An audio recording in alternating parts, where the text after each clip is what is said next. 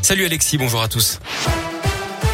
À la une vers un pass sanitaire local, c'est ce que pourrait décider un conseil de défense qui va se pencher mercredi sur une possible adaptation des restrictions liées à l'épidémie en fonction de son évolution. C'est ce qu'a annoncé hier le porte-parole du gouvernement Gabriel Attal. Le gouvernement qui prévoit donc des allègements dans les régions les moins touchées par l'épidémie qui continue d'ailleurs de reculer en France. Le nombre de malades hospitalisés euh, a reculé légèrement hier encore, tout comme le taux de positivité au plus bas depuis la mi-juillet. Le taux d'incidence diminue toujours. Seuls trois départements affichent un taux supérieur à 200.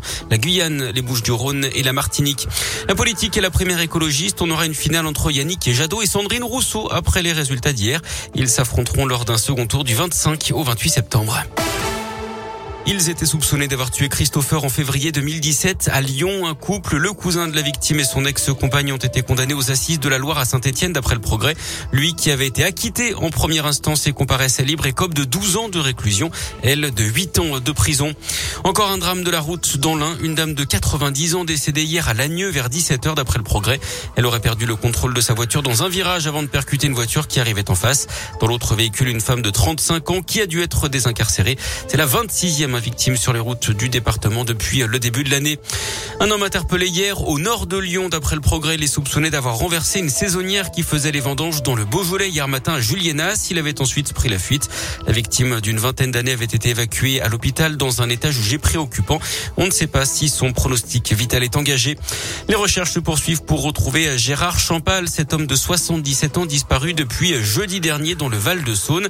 Des bénévoles ont ratissé le secteur hier. 19 communes au total dans cette zone entre la Rhône et l'Ain. La Saône a également été sondée. Les recherches qui doivent reprendre ce matin. À l'étranger, la réponse du Premier ministre australien dans la crise des sous-marins. Scott Morrison a déclaré hier que le gouvernement français savait que Canberra avait de profondes et graves réserves concernant les sous-marins français avant que l'accord d'achat ne soit rompu la semaine dernière. Une réponse qui survient après les paroles de Jean-Yves Le Drian hier soir sur France 2.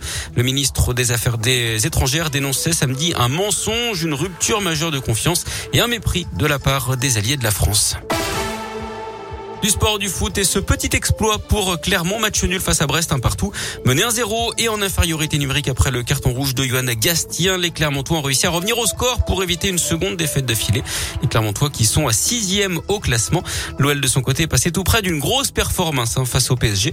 Ils ont mené mais se sont finalement inclinés à 2 buts 1. Lyon qui est 9e et puis Saint-Etienne toujours 19e et avant-dernier après sa défaite face à Bordeaux de buts 1. En cyclisme, pas de top 10 pour Rémi Cavagna au mondiaux de contre-la-montre en Belgique. Clermontois 14e, c'est l'Italien Ghana qui s'impose et qui garde son titre. Et puis en moto et au bol d'or, cet exploit pour la team Moto 1. Les pilotes se sont hissés à la deuxième place du classement général. C'est une première.